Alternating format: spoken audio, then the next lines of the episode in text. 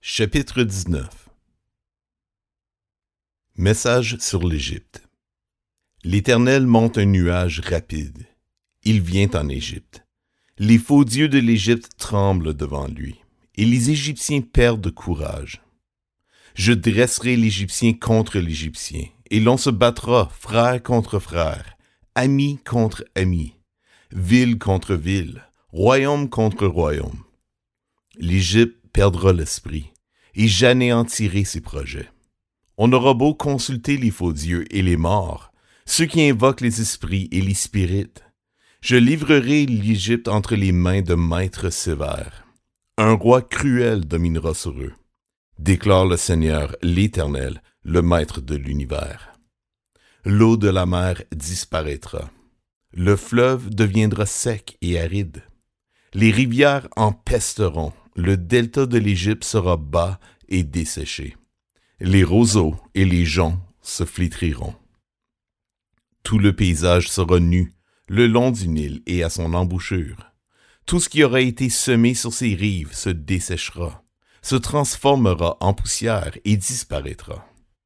Les pêcheurs gémiront.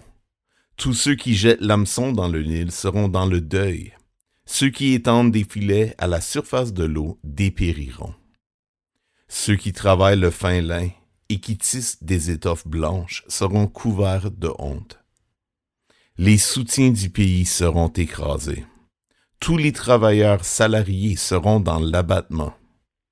Les princes de Tsoan sont autant de fous. Les sages conseillers du Pharaon forment un conseil stupide. Comment pouvez-vous oser dire au Pharaon, Je suis un fils des sages, un descendant des rois du passé. Où sont-ils donc, tes sages? Qu'ils te fassent donc des révélations et que l'on découvre quelle décision l'Éternel, le Maître de l'univers, a prise contre l'Égypte. Les princes de Tsoan font preuve de folie. Les princes de Memphis se bercent d'illusions. Ces chefs de tribus égarent l'Égypte. L'Éternel a déversé au milieu d'elle un esprit de vertige, et ils égarent les Égyptiens dans tout ce qu'ils font. Ils sont pareils à un homme ivre qui titube en vomissant. L'Égypte sera incapable de faire quoi que ce soit, du plus important au plus insignifiant, du sommet au bas de la société. Ce jour-là, l'Égypte sera pareille à des femmelettes. Elle sera terrifiée. Elle tremblera de peur en voyant l'Éternel, le Maître de l'univers, brandir sa main et la lever contre elle. Le pays de Juda sera une source de terreur pour l'Égypte. Dès qu'on le mentionnera devant elle, elle sera saisie de frayeur, à cause de la décision que l'Éternel, le Maître de l'univers, a prise contre elle.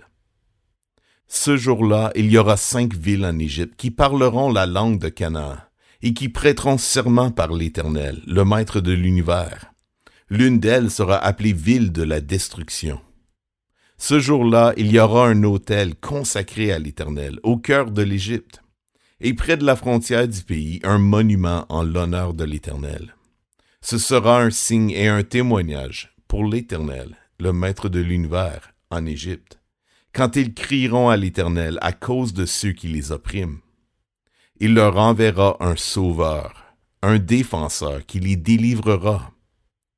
Ce jour-là, l'Éternel sera connu des Égyptiens, et les Égyptiens connaîtront l'Éternel. Ils le serviront avec des sacrifices et des offrandes. Ils feront des vœux à l'Éternel et les accompliront. Ainsi, l'Éternel frappera les Égyptiens. Il les frappera, mais il les guérira et ils se convertiront à lui.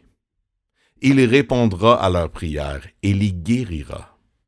Ce jour-là, il y aura une route entre l'Égypte et l'Assyrie. Les Assyriens se rendront en Égypte et les Égyptiens en Assyrie, et les Égyptiens serviront l'Éternel avec les Assyriens. Ce jour-là, Israël sera le troisième, avec l'Égypte et l'Assyrie à être une bénédiction pour toute la terre.